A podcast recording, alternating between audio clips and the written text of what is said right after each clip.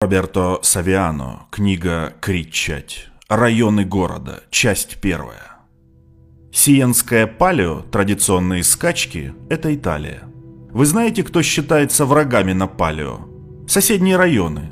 А вы знаете, кто является союзниками? Самые дальние районы.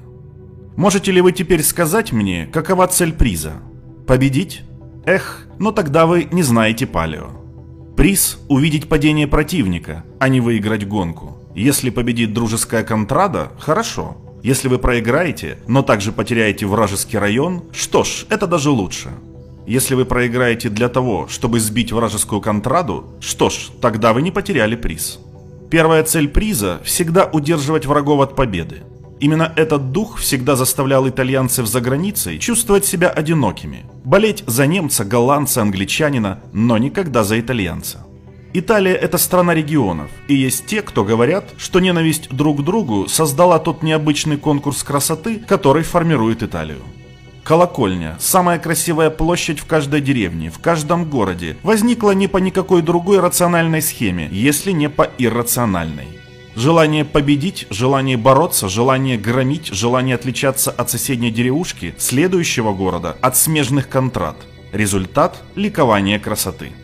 Если присоединишься к нам, будет только одна великолепная площадь. Если присоединишься к нам, будет одна великолепная колокольня. А вместо этого посмотрите на нас. Бесконечное пространство площадей и великолепных колоколен.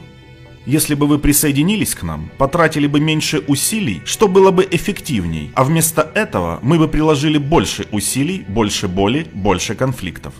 В глубине души итальянца всегда присутствует мысль. Главное – обыграть соотечественника. Главное, чтобы это не устраивало соотечественника.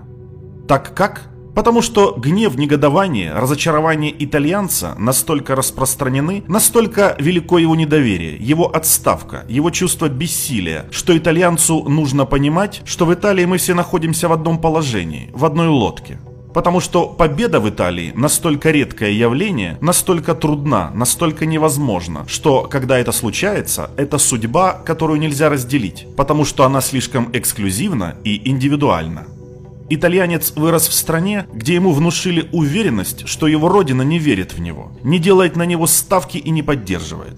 Даже тогда, когда он сбивается с пути, даже тогда, когда он эмигрирует, даже во время того, когда он ест иностранный хлеб, дышит иностранным воздухом, попирая на чужбине, Италия продолжает упорно не поддерживать его. Вы видели такое у Дагасов. Они согласились покинуть свои города, свои семьи, чтобы стать разменной монетой в сделке между итальянским правительством и иностранными правительствами. Однако итальянских ученых преследовали в их изгнанных землях, чтобы объяснить всем, какие они мрази. Итальянец ушел в отставку. Он настолько уверен, что не выиграет, что победа даже не является его мечтой или целью. А в стране, где вам с рождения говорят, что вы не можете этого сделать, вы просто начинаете надеяться, что другие тоже проиграют. Действительно, вы ожидаете, что окружающие останутся прикованными к вашей собственной судьбе. Только так ваша неудача будет замаскирована, потому что она больше не будет вашей индивидуальной неудачей, а станет коллективной. И только видимо, потому что эта видимость будет легче переносить это. Однако, если итальянец выиграет, это лишит вас утешения, что поражение – это не ваша вина. И это правда, это не ваша вина. Это страна, которая настолько усложняет жизнь своих граждан, что подвергает их разного рода бедствиям. От неустойчивого налогообложения до карательной бюрократии, которые объединились в отключении всего, что движется. Номеров НДС, молодых предпринимателей, новых предприятий, кооперативов, стартапов, ассоциаций. Всех субъектов, которые живут под водой в Италии.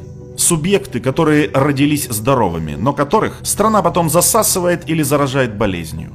Такой большой, такой черный, такой атовистический гнев итальянцев, что теперь есть только болельщики, которые больше не нацелены на победу, а только хотят помешать победе соседним округам, районам братьев, кузенов, племянников, дядь, друзей, знакомых. Откуда мне знать? Я вырос в стране, где наихудшая динамика в Италии наступает на 20 или 30 лет раньше. Однажды в Казерте, где я еще жил в вашем возрасте, папа привез большое собрание художников из стран Восточной Европы, которых в то время преследовал советский коммунизм. В знак благодарности моему городу, который их приветствовал, эти художники создали красивые деревянные игры для детей на одной из самых посещаемых площадей Казерты. Чудесный петух, забавный самолет, извилистая стрекоза – все это красиво инкрустировано и украшено деревом. Дети карабкались, подходили к ним и ласкали их, или стояли перед ними и ждали, пока их родители сфотографируют. В то время не было смартфонов и селфи. Фотографии были редкостью, потому что проявление пленок стоило больших денег и позировали крайне редко, только когда перед ними было что-то необычайно красивое и необычное. Так и было. Однажды ночью, не прошло и десяти дней после того случая, как они вышли на улицу с топорами и бензином, сравнялись с землей и все подожгли. Так как? Потому что эти игры принадлежали всем. И, думает итальянец, то, что принадлежит всем, не мое. И если это не мое, я не хочу, чтобы кто-то еще залез на него и тоже трахнул эти красивые качели. Если это может быть моим, я защищаю его, забираю домой, кладу в свой сад, и тогда я никому не позволю это трогать. Но если это тоже должно быть и у вас, то я сожгу все. Широко распространенный менталитет в Южной Италии, ныне, к сожалению, распространенный менталитет и на севере, где ненависть укоренилась настолько сильно, что она также стирает тип урбанизма, который царит там, где правят закон и гражданское чутье. Сегодня между севером и югом этой разницы больше нет. Было легко убедить всех, что кто-то может что-то отнять у вас, что чем меньше прав вы разделяете с другими, тем больше у вас прав.